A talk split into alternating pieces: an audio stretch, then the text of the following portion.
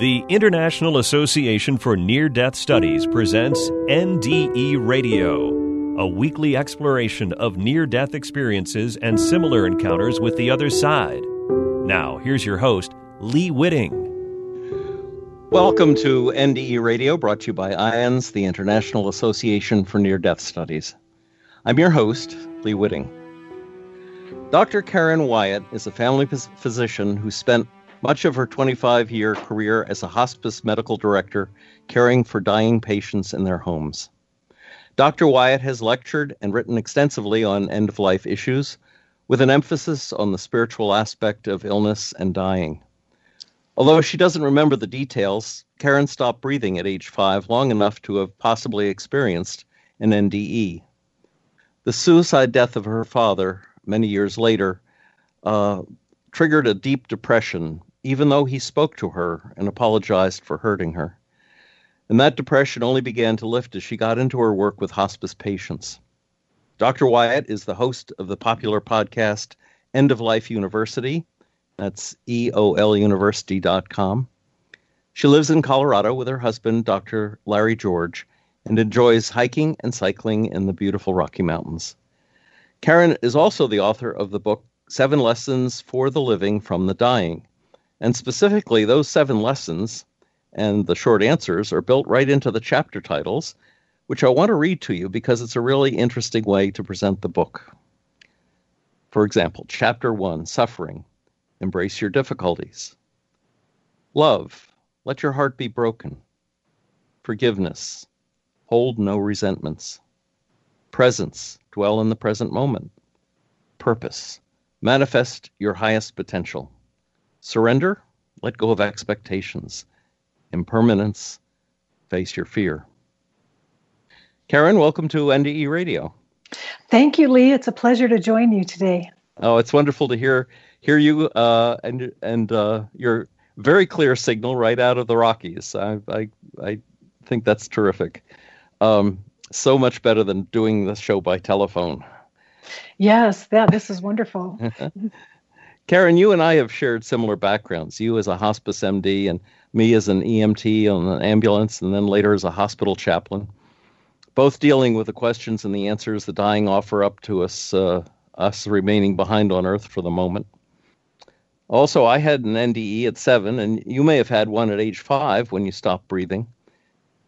And you've said your father's suicide engendered a deep sense of failure in you, even though he spoke to you and apologized. But then you discovered your healing work in hospice. And given the structure of your book and your podcast, End of Life University, I thought I'd try something new for us on NDE Radio. And that is dedicate a show to role playing with me as a hospice patient facing death with many questions on my mind, and you as the visiting doctor with the wisdom of empathy and experience. Now, some of our answers we have learned by listening and listening to the thoughts and visions of patients who've gone before.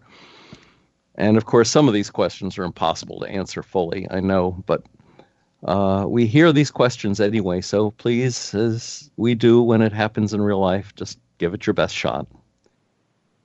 So I'm a, um, let's say I am a stage four cancer uh, victim uh, and it's been recommended that I'm go into hospice, and there I am. And you come in, you come in to see me. Doc, I'm so glad you, you're here. Please sit down. I've got a million questions to ask you. Doc, why is this happening to me? That is one of the questions that everyone asks when they reach a stage such as this, but one for which we don't have an answer necessarily. We, we may not have the type of answer that you would like to hear in terms of a cause for what's happening or the effect of it. But what I've learned is that all of the difficult experiences that we have in life have within them the gem of something wonderful and transformative that we can learn. And so rather than trying to understand what caused this or what brought you to this point, I invite people to just look at where you are right now and focus on what might I be able to learn from the situation that I'm in and, and how can I take away something that's positive or healing or beautiful or ins- inspirational for me out of this experience. Mm. But what will happen to my family if I die? They count they count on my being here. Well, that's something also that you you have to let go of worrying that, about that a little bit because you can you can do the best you can in terms of taking care of paperwork and managing your finances to leave for them, but everyone at some point or another deals with having a loved one die and that ends up being one of those experiences on their path where they will struggle through saying goodbye and then learning to live without you in their day-to-day lives in a physical sense in the future.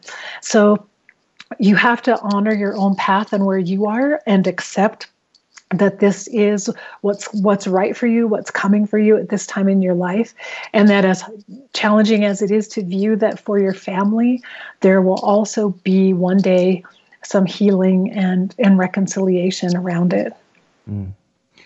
well is this the end of everything for me or am i going somewhere well, it depends on your what you believe. I would say what I believe and what I've experienced with my hospice patients is that there's something way beyond this physical existence. And if we look at it, it's a it's a truth of the universe that energy cannot be destroyed or created. And we are essentially energy. We're, we're energy housed in this physical form. And so I view death as just a transformation of that energy. It, your your spiritual essence, your energy will leave the physical form that you're in, but goes on to a new form, a, a, spiritual form after you die. Now, what that looks like and what that consists of, I don't know for sure, but patients have told me when they have taken a step or looked at that time after life that it's beautiful and full of light and full of love. And so that's what that's kind of what i what i believe in and what i i am hoping for at the very least for the end of my life. Uh, so i won't just be a ghost hanging around watching my family huh? Well, I don't know about that for sure. I have been I've been told by people that sometimes after death spirits can be present with their family and observe their family and witness them and I've definitely had visitations from some of my family members who've died in my dreams particularly. I've I've seen them and I've talked with them. And so I believe that it's possible for us to stay in contact with them. But I also think there's something more than that for us to do after we die. That when we get into that spiritual realm, there's something, there's other work for us or other things that we might focus on as well. I, I went to your website and I saw that uh, you say your father talked to you after after he'd committed suicide. What was that like? Yes, it happened. First, the very first time was actually the night after he died, and I I laid awake um, crying all night, and I heard his voice say, "I'm sorry, I didn't mean to hurt you," and um, at the time, I, I, I recognized that he wasn't intending to hurt me by what he did. He was doing what was nest what he needed to do at that time. He didn't mean to hurt me, but what was going through my head is, yes, but you did hurt me. Mm-hmm. you did hurt me. And so um, that was the very first experience. And then a few other times I've had dreams of my dad coming, but always with great love and always he all, each time I could see him and he was much younger than the age he was when he died, and beautiful, full of light and full of love. And each time he came in a way to almost embrace me. He came at times when I was maybe going through something a little bit difficult, and he was just there shining and reaching out to me with just with pure love in, in each one of those dreams. And it was uh, incredible for me, very inspiring. Wow, that makes me feel really good. Uh, do you think I'll be able to, to visit my family or, or have them see me or hear me when, after I die? I have to say, I believe that it's possible. I, I definitely believe that it can happen. I I can't say I, I guarantee it, but I, I believe that it can. And I think part of it may have to do also with when your family is ready for that to happen and open to it. So depending on on how your family progresses at that time um, how receptive are they and how open are they and will they be able to see it but i believe that if they want the connection and you do too that it can definitely happen mm-hmm. One of the things i'm regretting is that there have been so many family quarrels left unsettled and uh, i just don't know what to do about that. Well one thing i found for most of the patients that I work with at the very end of life, forgiveness, even though it seems like such an impossible task as we're moving through our lives, at the end of life, sometimes forgiveness can happen very, very quickly in an instant. And all it may take is just an opening and just a moment to talk with a family member if they're present, if you're able to do that, and to say, I'm sorry for anything that happened between us. I want to let go of all of that. I want you to only remember love right now between us. And it can also happen if it's someone who's distant from you that you can't speak to. Even if it's someone who's already died, you can still, in your mind, envision that you're having that conversation and that you're saying, um, I apologize if there's anything I've done to hurt you, and I want to feel only love right now. And then also, if you want to say, I forgive you for things that you did and said. And I, I want only to experience love between us right now. Mm-hmm. Well, I know it, it, gosh, it sounds good, but how can I forgive my brother when I'm still so angry at the way he treated me? I think the place to begin initially is to try to first of all acknowledge your feelings. Why do you feel hurt like this? What happened and why do you feel so hurt? And then try to understand from your brother's perspective, what do you know of him and where he was when that experience happened? What was was he going through? What was life like for him at that moment? And is there any possible way that you can let go of some of the blame that you have for him? One thing that that I have used as a little tool for myself is that the first thing I say when I'm feeling a lot of bitterness or anger to another person is, What if this is all me? The reason I say that is because I first want to look at what within me, what pain am I holding that causes me to see the other person's actions as hateful and hurtful toward me?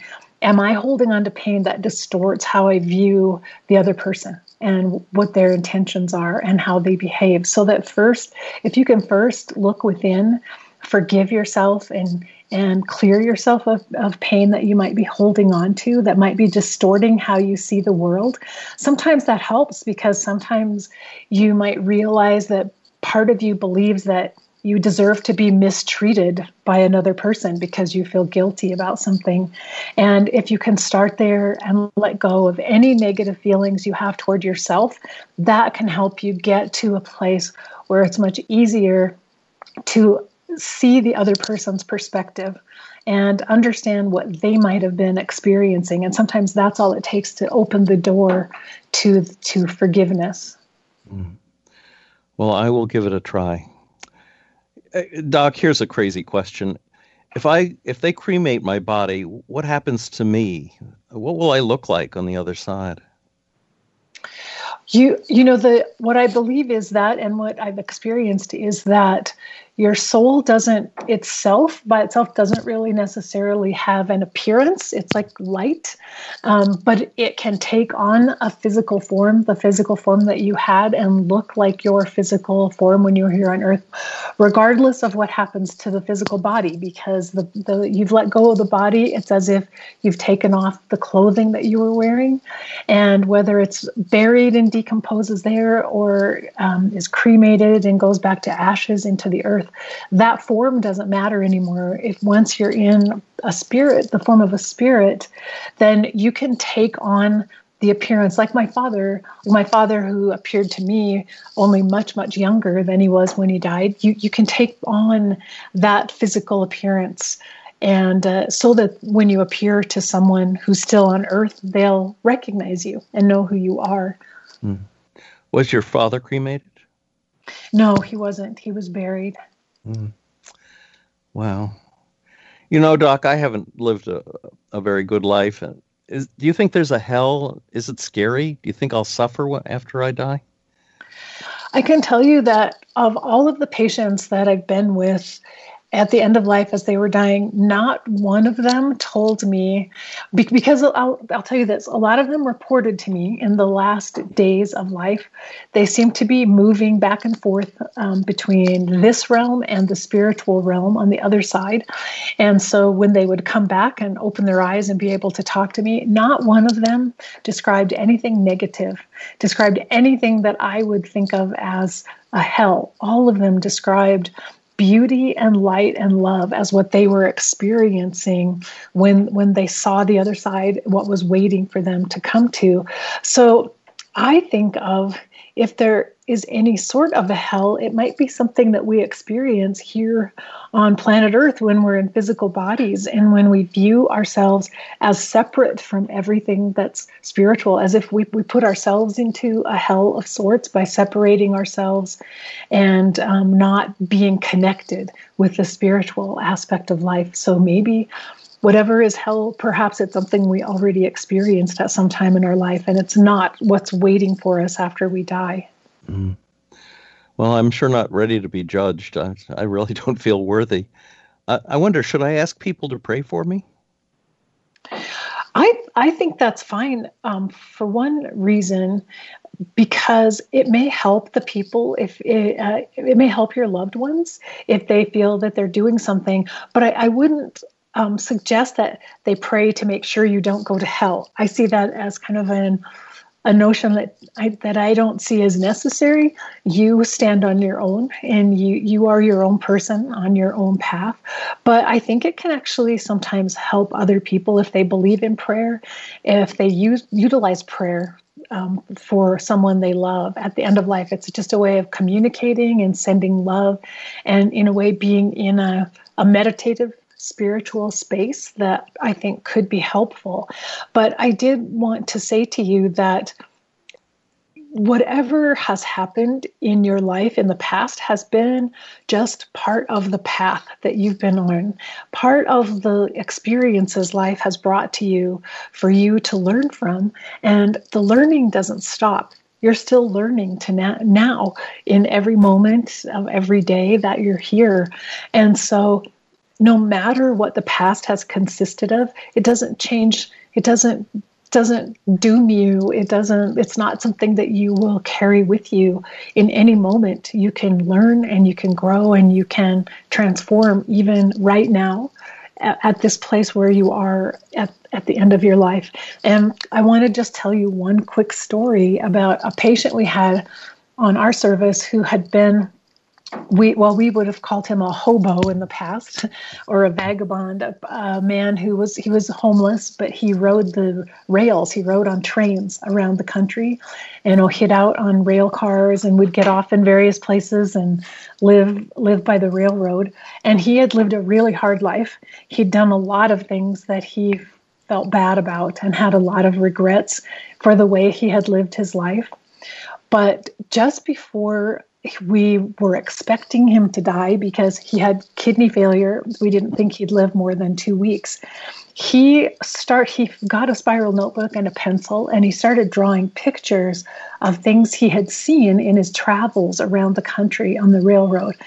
And it turns out he was an amazing artist. And he discovered this as he was in the midst of his own dying process. And the fact is, he actually went on to live an entire year and he drew pictures every single day of that year so that he himself had this little opportunity at the end of life to become an artist and to explore his own artistic ability before he died. And so it was a complete transformation in who this man was. And it was such grace and such a blessing for him, but also for us to get to experience that with him and be on the path with him as he as as he had really that miraculous transformation. Wow, that's a wonderful story. You know, I tell people I'm not religious, I'm spiritual, and uh, in thinking about it, I've I really don't know what that means, but that story somehow gives me a, more of an understanding of spiritual. And is that is that how you understand it? Yes, I I have come. I mean, I began my early life as I would say religious with quotes around it because I was raised in a church in a religion, but I began to see at some point that the religion was something that humans created in order to understand or explain God and spirit and to know how to relate to God and spirit and how to relate to one another. And it felt to me as if I graduated from religion into spirituality, that at some point I had learned enough that I didn't fit or belong within the constraints of any one religion anymore. I could see truth in all of the religions, and I saw how all of the religions were doing their best to describe God from different perspectives, but that I was now having experiences that went way beyond just what religion could offer to me. So that's that's how it appeared to me, and and I have um, had that perspective for many many years. And I agree with you in that story. I feel that that was also a spiritual experience. It didn't have to do with religious knowledge or religious dogma or being part of any sort of church. Mm. Wow, thank you. That's that was a that was a good answer. Um, Here's a serious question, though. My my dead uncle molested me. Do I have to see him on the other side? I don't, you know, I, I don't know for sure how to answer that, but I can say that at some point you may have the opportunity to forgive what has happened in the past and to let go of whatever pain that you're carrying about your uncle and whether or not it would involve seeing him or connecting with him. I don't know. And and it's possible that you would discover that there's more something more to the story than you even know and that even that horrible awful experience that i'm sure has has caused you so much pain and left you with terrible wounds that you carry but there's a possibility that even those wounds have been part of shaping you into the person that you are today. So, not to say that that makes it okay or right that your uncle did that, but to have a new perspective that your path intersected with your uncle's path in a way that was very hurtful to you not because you deserved it not not for any reason like that whatsoever but that even that terrible experience may have within it a gem, like I was saying before, or an opportunity to grow in a way. Um, perhaps you've developed compassion for other people who've been hurt and harmed by their loved ones. Perhaps you have deeper insight into what is it like to live your life carrying that kind of wound and pain, and how do you how do you go through each day with that wound and still find love and joy in life. So perhaps there has there's a way if you don't see it now, perhaps at some point there will be a way to see some sort of a blessing even within that terrible experience. Mm-hmm. Well, here's a related question Will God be there to answer my questions uh, about why he didn't fix things? Well, what what I understand of God is that God doesn't really intervene in our lives and fix things to make things perfect for us in our lives that our spiritual existence here on earth we're we're in relationship we're part of we're a manifestation of God and of this this spirit. But it's really about us living the best we can and going through these encounters. And so I do believe that after death, once we're outside of these human brains, which in some ways are very limited, how we can look at and experience what is spiritual and what is divine is somewhat limited because our brains don't necessarily allow us to have that consciousness unless maybe we've had a near death experience or something that has opened us up to it. So I believe that after we leave these human bodies and we're outside of the limitations of the human brain, suddenly we will have clarity of sight and we will be able to look look at these lives we've lived and things that have happened to us, and it will make sense. We will see the patterns that form, we'll see how things were connected, we'll see the beauty even in painful, ugly things, and how they led perhaps to something else that um, that was amazing or very important in our lives. And so I think that clarity comes, and maybe that is it, that is because we're even more connected to God. So we will experience those answers and be able to see them. Is God really love? And what does that mean? To me, I I would say yes to that to that question. And interestingly, I think that is the very first thing that I learned when I was a little child going to Sunday school that God is love. And so at that, it's really interesting to me when I think, oh gosh, I learned the one major thing of my whole life when I was like three years old. Isn't that interesting? Um, but I see love I, think our human experience of love also is fairly limited, and we tend to think of love as romantic love, finding someone in a person in our lives to love, or some maybe for some it's a pet to love, and we think of love as this exchange that we have with another living being. But uh, I view love as something so much greater than that. That love is the creative force of the universe. It's the it's the it's it's a name for all that is all that is creative all that leads to everything in existence all that brings about life and and creates life. And so to me that is god but that is also love. And that love in a way is the the action of God. It's the verb for God, I guess. And the way that God creates and brings about and manifests is through love.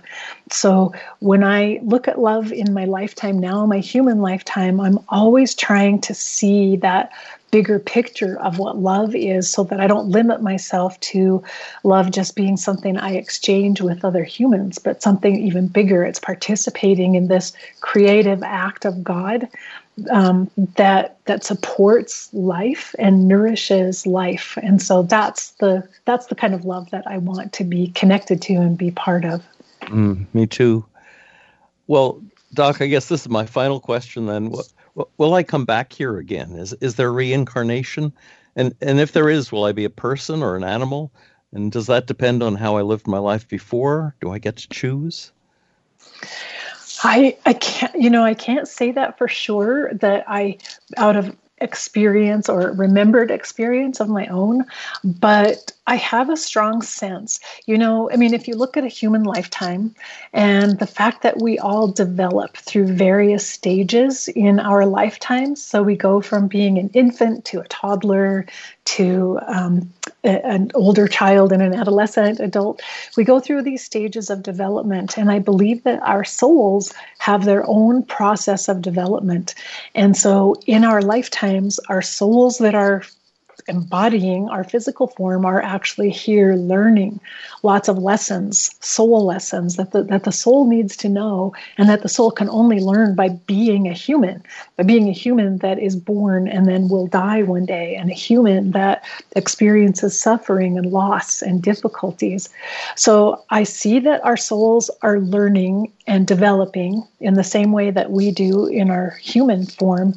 And it makes sense to me that one lifetime is probably not nearly enough time for the souls to learn everything that can possibly be learned through life on this planet. So it makes sense to me that we would have more than one opportunity to come here for this learning experience. Maybe Earth is like a graduate school or something that we sign, we enroll in and sign up for to come, and maybe uh, maybe we choose different lives in different places so that we can have different experiences and learn different things. That idea just endlessly fascinates me. I love thinking about it, but I, I don't I don't I can't say that I have an answer for it because I myself don't have memories of any of another life, but I do I expect that that will happen. I expect and assume that I've been here many times before. And um, I kind of came here, uh, even as a child, with some of the spiritual knowledge and wisdom that I have. Some of that was here with me when I was born and when I came here. So I believe I had to have learned that and acquired it in other lifetimes and other experiences on the planet. So that's my wow. way of not really answering the question, but no, no. Well, doctor, you are a wonderful doctor. You're so much better than so many of the doctors I had to work with at the hospital. Uh, thank you so much. This has been terrific. I was going to say uh, most doctors would probably not answer a lot of those questions. I know they turn around and walk out of the room. I think nurses would tend to be more uh, patient with the patient and yes. understanding and, yes, and, definitely and volunteer the answers. But thank you. You, you gave splendid answers. You, I, I have to tell the audience you had no list of the questions before I asked them. So this was all um, this was all an, an honest reaction on your part too yeah, you you inspired me with your questions. Thank you for asking them. well, this is wonderful. I, I also want to tell folks um, you have a an eight part series on your dad's suicide and and how you transitioned through it. Is that available on your website? Yes, it's part of my po- from my podcast. I did I recorded this series and it was kind of like an investigative series of looking back at my dad's life to help me understand what was his life like you know what might have led him to to choose to to end his life. So in each of the parts i i looked at various times in his life. I learned as much as i could from his sisters and from you know other other people who knew him and from looking back at like his records in the army and, and things like that to try to put together these various experiences of his life that i think may have contributed to his decision um, to end his life. And then also, I was also describing my own journey at each of those stages and how I was dealing with grief. So it's called Suicide Surviving the Aftermath. And if you go to eoluniversity.com, um, it is under, let me see, now I can't remember. There, uh, there's uh, forward slash suicide suicide series. series. Yes, yep. thank you. Suicide series, and so there's a link there to each one of the eight episodes. And again, it's it's part of my podcast, so it takes you into the podcast files and the show notes, and so you can read some things there. Right. And it was a an extremely powerful thing to do, and um, wow, very I, very healing. I, I, think it would be a, a, a wonderful pattern for other people who've been seriously affected by a family suicide to to listen to and to and to work through themselves in the same way you did. Karen, unfortunately, we are out of time for today. Um, I assume that they can find on your website your book, Seven Lessons for the Living from the Dying. Yes, my book okay. is there. Yeah, and links to the podcast and. Terrific. Okay. All right. Well, thanks again for for being on NDE Radio. And, Thank you. Um, um, uh, I want to tell my audience uh, don't forget to keep using your phone or social media to check in on those folks you think might benefit from having someone to talk to during this time of COVID. Uh, please stay masked and stay well. Until next Monday, 11 a.m. Eastern, this is Lee Witting saying thanks for listening.